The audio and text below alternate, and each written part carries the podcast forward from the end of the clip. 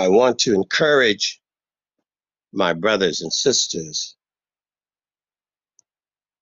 and particularly my brothers who are so visibly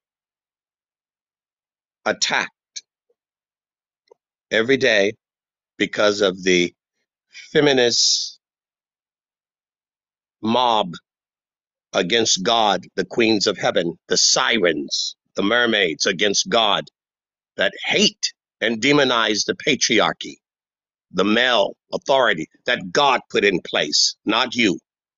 You are not misogynist, my brothers. It wasn't your idea.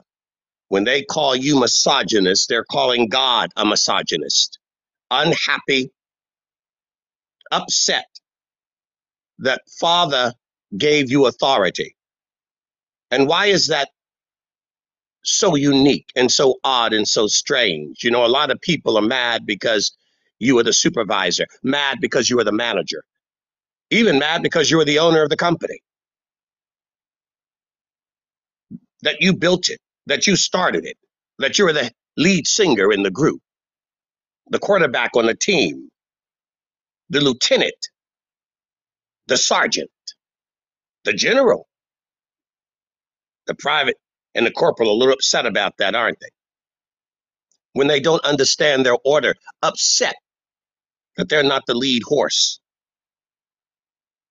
upset that they don't get to start the race, upset at order. And that's what this is all about. Upset at the order, the position, the title.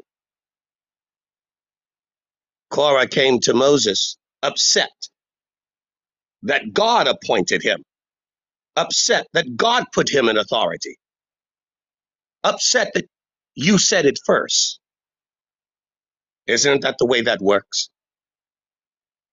You see, that proves it's a test to show that they're haters of God. When you love the truth, when you love God, you're not upset because of anyone telling you the truth, sharing the truth, and you're definitely not upset that they have a higher position. Because any position that's higher helps your position that's lower come up. Come up. Upset that somebody seems to have a closer relationship with God. He told the assembly, don't approach the mountain. He told the Cohen, the Levi, only come to the base of the mountain. He told Aaron, only come up halfway. But he told Moses, no, you come all the way to the summit. Are you jealous of your brother? I grew up with that, a lot of jealousy in my family. Joseph's brothers were so jealous, they threw him in a pit. I remember as a child my brother's jealousy, how they molested me and abused me, attacked me, split my lip open once. I remember them both chasing me down an alley on Delafield Place and said, Let's get him. Knocked me over, split my lip. I remember when I was sick from drinking lighting fluid at a picnic, taken to the hospital, ha- having my stomach pumped. When I was barely five, six years old, two weeks in the hospital. The doctors gave me teddy bears and all kinds of little treats having a little children children's hospital they do that you know when i got home my brothers jealousy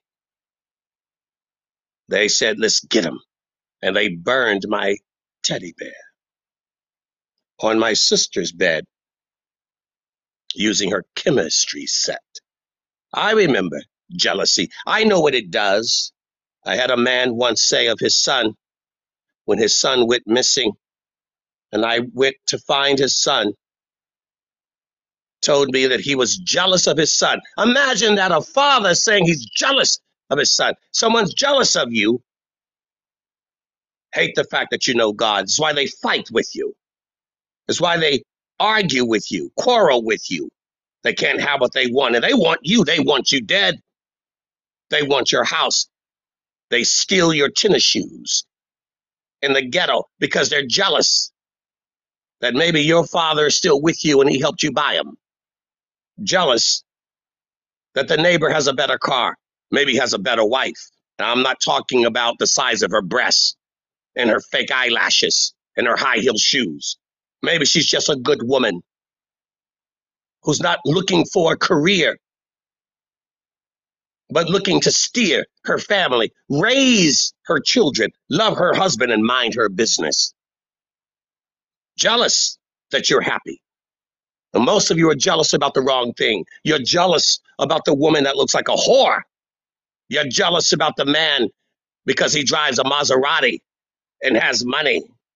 This- You're jealous over wickedness and filthiness and title. They love to talk about their title, don't they?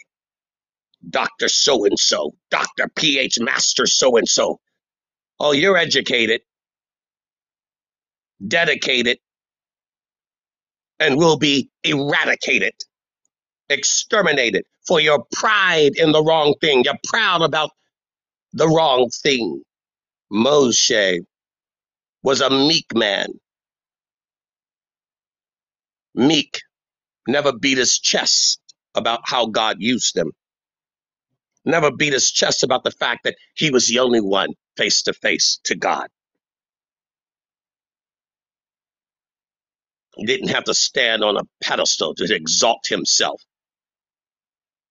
It is God that exalts, but you exalt yourself against God.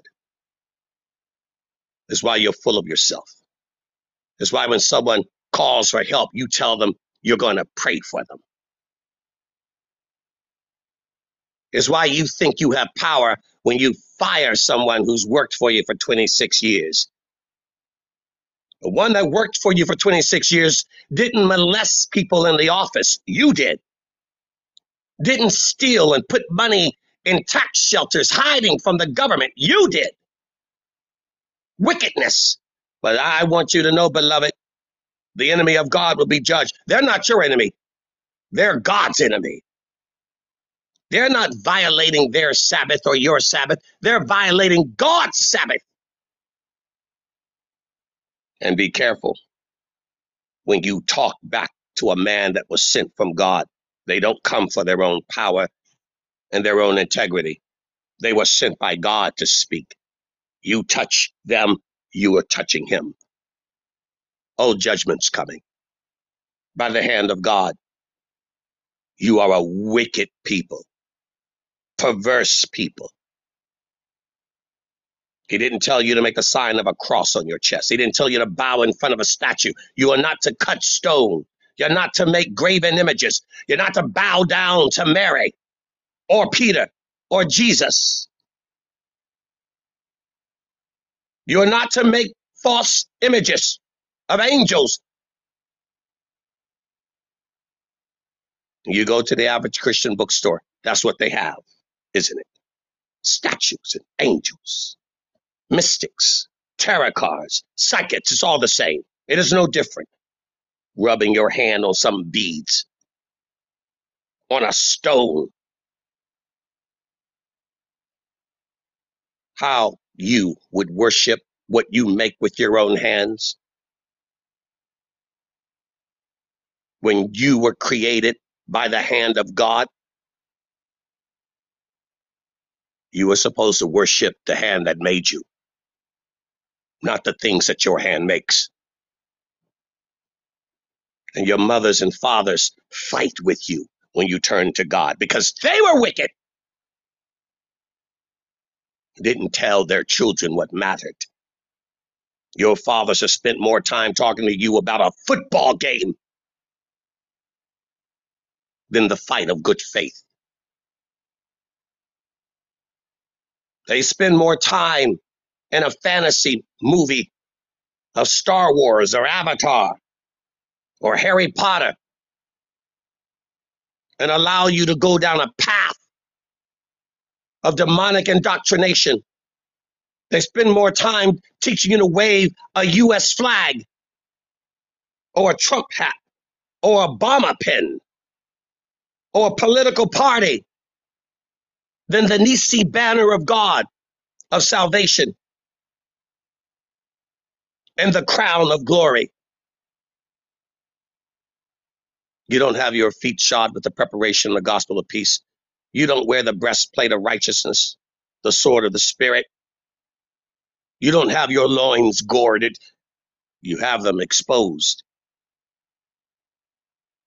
And now they raise their daughters to be whores, to lure you, knowing your weakness. The real predator is a woman, not a man.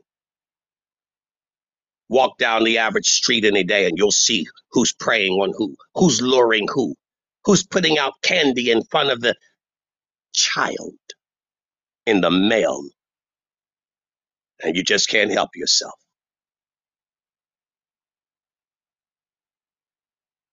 because they tempt you in your beggar nature. Find out where your weakness is and they use it against you. Holy women don't do that. But how many holy women do you know? How many holy women do you see? It's their right to walk around half naked. I have a right to lure. I have a right to use my sexual power. That's the siren. Nobody complains about it. And so much so that now you don't know what you are because the lie destroys the brain. That's the power of a lie. The truth will build the brain up. The truth you know will set you free. The lie you know will chain you, kill you, enslave you. We are destroyed by lies, lies in history books, lies from the pulpit, lies and false narration of the scripture, not going back to the source. Lies from historians who blow off the nose of the sphinxes in Egypt, lies about your race, lies about your superiority.